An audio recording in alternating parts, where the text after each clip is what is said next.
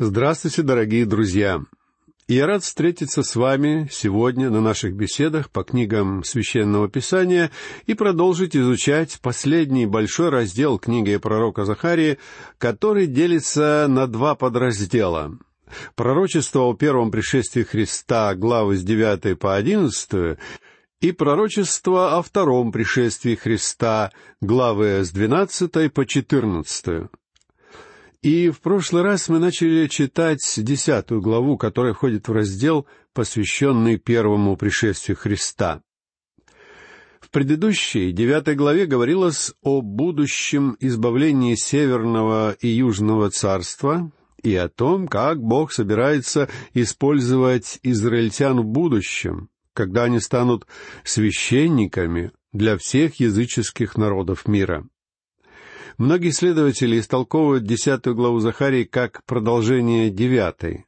Однако некоторые очень хорошие знатоки Библии считают, что лишь первый стих этой главы связан с девятой главой, а остальная часть десятой главы посвящена совсем другой теме. И я сторонник этого мнения. Итак, в первом стихе десятой главы Захария пишет «Просите у Господа дождя во время благопотребное, Господь блеснет молнию и даст вам обильный дождь, каждому злак на поле. Этот первый стих, как мы видим, связан с девятой главой. Здесь продолжается описание процветания, которое ждет людей в тысячелетнем царстве Христа на земле. Дождь, который упоминается в этом стихе, обозначает прежде всего дождь в буквальном смысле слова — в период тысячелетнего царства Бог пошлет израильтянам столько дождей, что у них будет в изобилии травы для скота. Но дождь, о котором пишет здесь Захария, может быть также символом духовного пробуждения.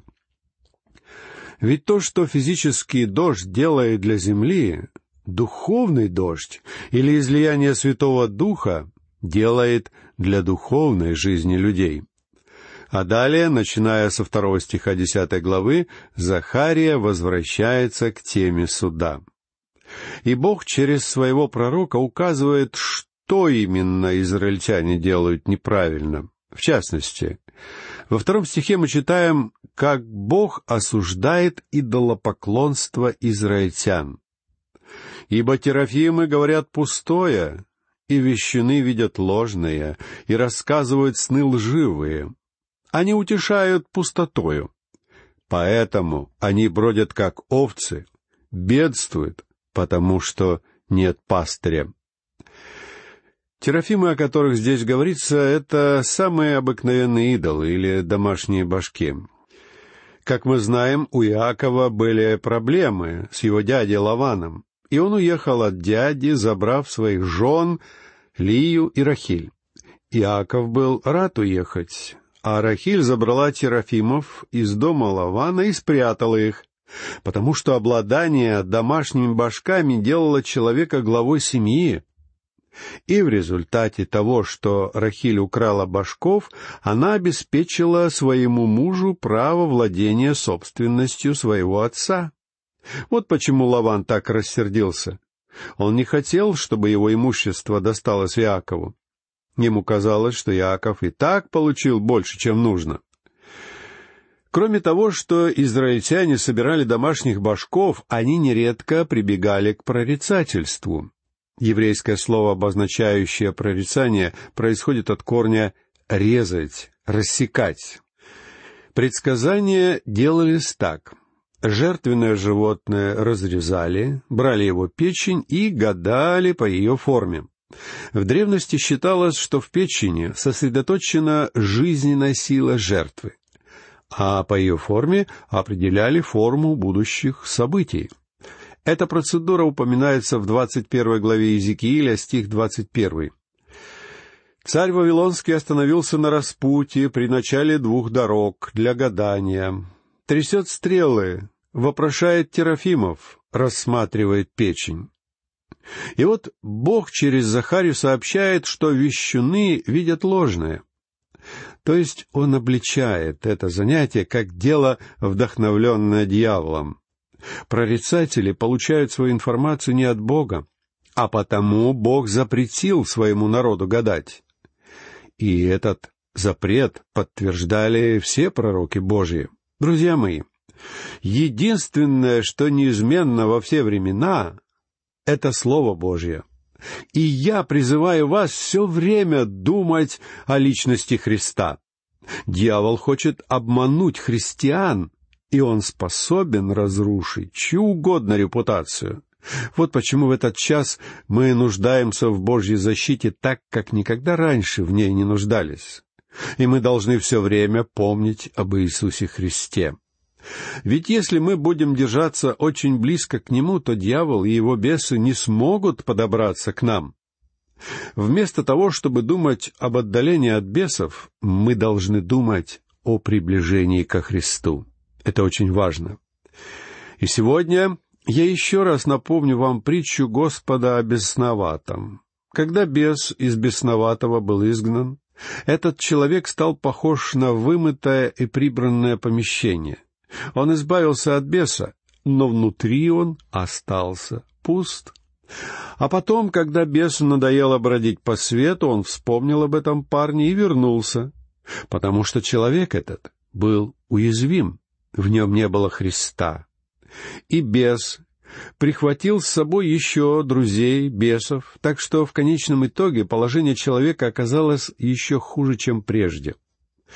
Как видим, недостаточно просто изгнать беса. Нужно еще наполнить жизнь Христом. Вот о чем стоит задуматься, читая книгу Захарии. А Израиль, как мы знаем, отверг посланников Бога и его послание. Израильтяне отказались слушаться Бога. В результате они поддались всяческим сатанинским обманам. Вот Бог и говорит им через Захарию. «Терафимы говорят пустое, и вещуны ведет ложное, и рассказывают сны лживые. Они утешают пустотою, поэтому они бродят как овцы, бедствуют, потому что нет пастыря». У Израиля больше не было истинного пастыря, который вел бы их, и они скатывались все ниже и ниже в пропасть идолопоклонства. Друзья мои, мы с вами живем в такое время, когда демонические силы особенно активны. Очень часто мы судим отдельных людей и организации по тому внешнему успеху, которым они обладают. Но это неправильно, нам редко приходит в голову, что в первую очередь нужно присмотреться к стоящему за этим успехом духу. Апостол Иоанн предупреждал в своем первом послании, глава 4, стих 1. «Возлюбленные, не всякому духу верьте, но испытывайте духов, от Бога ли они, потому что много лжепророков появилось в мире». Сейчас нашей церкви нужны не молодежные программы и новые методы. Сегодня нам нужны истинные пастыри, которые насыщали бы овец Словом Божьим и умели бы распознавать их истинное духовное состояние. Давайте прочитаем третий стих десятой главы Захарии. «На пастырей воспылал гнев мой, и козлов я накажу, Ибо посетит Господь Саваоф стадо свое дом Иудин и поставит их, как славного коня своего на бране. На пастырей воспылал гнев мой, говорит Бог. Эти пастыри — лжепророки Израиля, которые обратились к оккультизму и увлеклись сатанизмом. И козлов я накажу, написано здесь. Бог называет вождей Израиля козлами, в молодости я работал на скотобойне, в месте, где забивали на мясо крупный рогатый скот, овец и свиней. Это была очень кровавая работа, и в течение первых двух недель мне приходилось периодически выходить на воздух, чтобы прийти в себя. Но почему-то самое большое впечатление на меня произвел один старый козел с колокольчиком на шее. Его звали Иудой, потому что он вел овец на бойню. Вместо того, чтобы подгонять овец самим, работники выпускали в загон этого старого козла, и все овцы шли за ним. Потом козел отступал в сторону, а овцы попадали на бойню. Так вот, когда Господь говорит «козлов я накажу», Он говорит о вождях Израиля. Они должны были вести народ к Слову Божьему, к миру с Богом, к миру в их собственных сердцах. Но на самом деле вожди Израиля были лжепророками, они давали народу ложное утешение и уводили людей прочь от Бога. Поэтому Бог говорит здесь, что разгневался на них. «Ибо посетит Господь Саваоф стадо свое, дом Иудин, и поставит их, как славного коня своего на брани». Бог, как видите, собирается укрепить народ Божий перед лицом неприятеля. А кроме того, он смотрит в будущее, когда придет Мессия. И я считаю, что именно о Мессии идет речь в следующем четвертом стихе. «Из него будет краеугольный камень, из него гвоздь, из него лук для брани, из него произойдут все народоправители». Из кого это из него? Да из того, кто придет на землю в это славное будущее время. Христос станет тем самым краеугольным камнем. Краеугольный камень, как мы знаем, кладется там, где две стены встречаются под углом 90 градусов. И этот квадратный краеугольный камень связывает, скрепляет две стены так, что они уже не могут упасть. И сравнение Христа с краеугольным камнем чудесно, потому что он скрепит расколовшееся надвое Израильского царства. До Христа была стена Иуды и была стена десяти северных колен.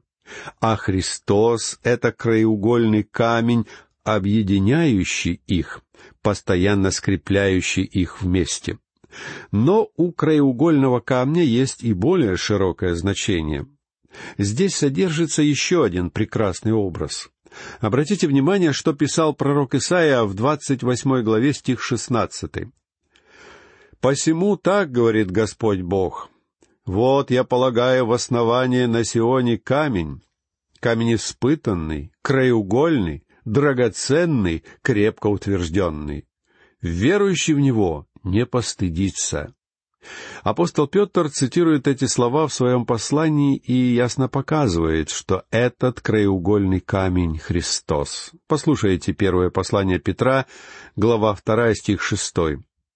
«Ибо сказано в Писании, «Вот я полагаю в Сионе камень краеугольный, избранный, драгоценный, и верующий в него не постыдится».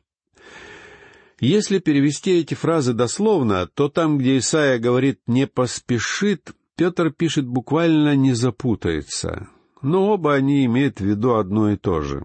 Друг мой, когда вы встречаетесь с оккультизмом и сатанизмом в наши дни, не забывайте об этом краеугольном камне, на который вы должны опереться, чтобы остаться в живых. Прежде всего, мы не должны иметь с оккультизмом и сатанизмом ничего общего. А во-вторых, мы должны держаться поближе к Слову Божьему и личности Христа. Обратите внимание, что здесь сразу же после предостережения об опасности оккультизма Захария начинает разговор о краеугольном камне. Не надо думать, что мы слишком умны, чтобы позволить оккультистам обмануть себя. Греки в свое время были очень образованным народом, но они постоянно совершали путешествия в Дельфы. И от того, как дельфийские жрецы истолковывали движение листьев под дуновением ветра в тамошней пещере, греческая армия могла отправиться в заморский поход или кто-то мог потерять свой престол. Толкование дельфийского оракула изменяло ход истории, но если вы думаете, что греки были суеверны, то я думаю, вы не правы. Я убежден, что дьявол просто использовал жрецов, чтобы управлять греческой империей. Это было его время. И, честно говоря, меня беспокоит, когда я сегодня слышу, что некоторые политические лидеры советуются с предсказателями будущего и прочими оккультистами. Боюсь, что они получают наставления из дурных источников. Что же нам делать? Обратиться ко Христу.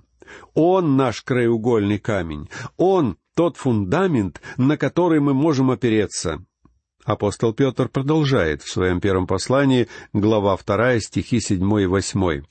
«Итак, Он для вас, верующих, драгоценность, а для неверующих — камень, который отвергли строители, но который сделался главой угла, камень притыкания и камень соблазна, о который они притыкаются, не покоряясь слову, на что они и оставлены.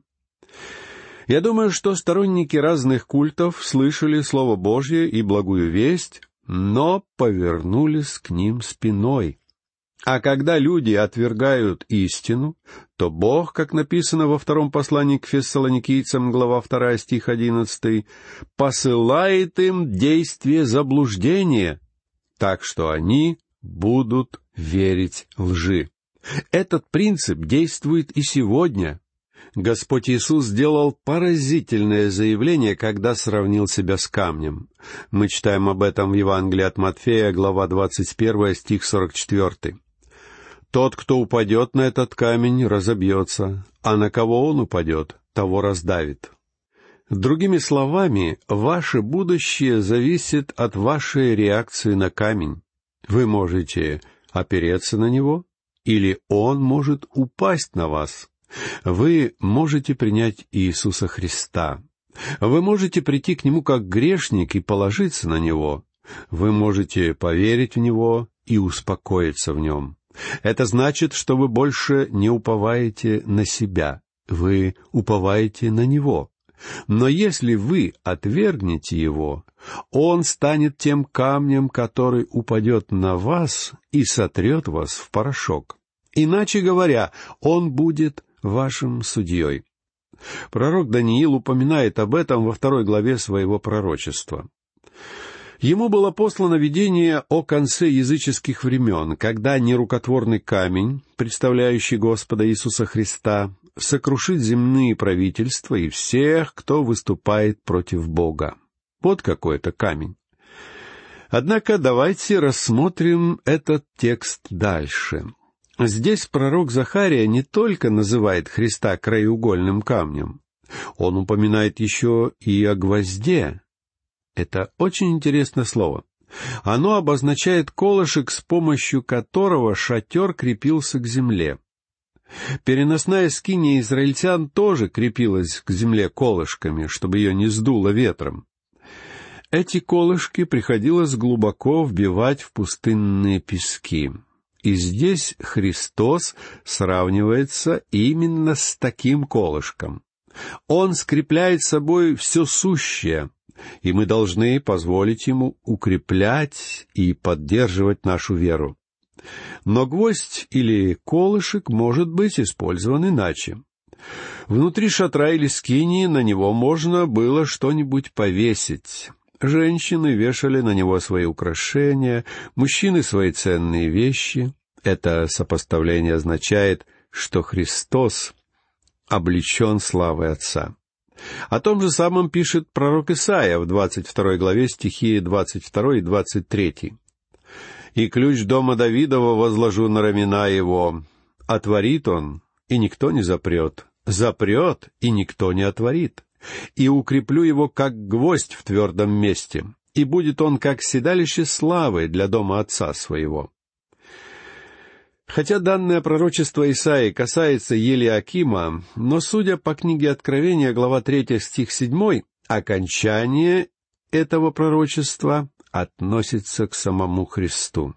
Именно Христос станет престолом славы в доме своего Отца и только на нем будет покоиться вся слава Дома Божьего. Обратите внимание, что Захария сравнивает Христа не только с краеугольным камнем и гвоздем, но и с военным луком, что характеризует Христа как воина и победителя. Христос придет на землю, чтобы уничтожить все зло, и за ним последует небесные воинства.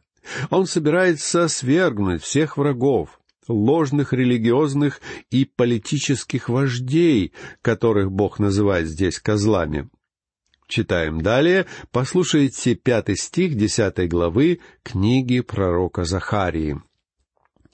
«И они будут как герои, попирающие врагов на войне, как уличную грязь, и сражаться, потому что Господь с ними, и посрамят всадников на конях». Это, по всей видимости, относится к мрачному периоду великой скорби. Бог собирается поддержать свой народ и помочь ему пройти через этот период, потому что по завершении этого времени придет Христос. За все годы, прошедшие после отвержения Христа, для израильтян, конечно же, не было никакой надежды.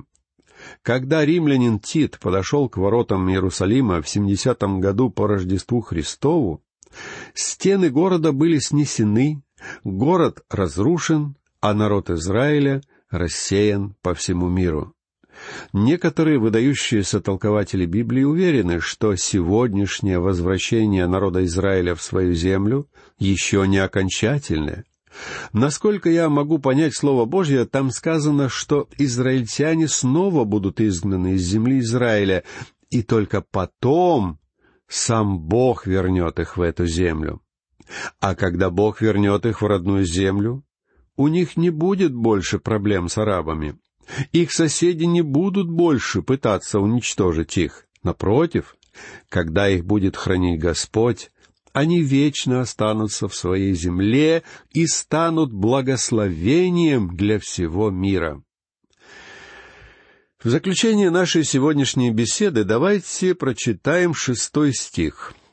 «И укреплю дом Иудин, и спасу дом Иосифов, и возвращу их, потому что я умилосердился над ними, и они будут, как бы я не оставлял их, ибо я Господь Бог их, и услышу их.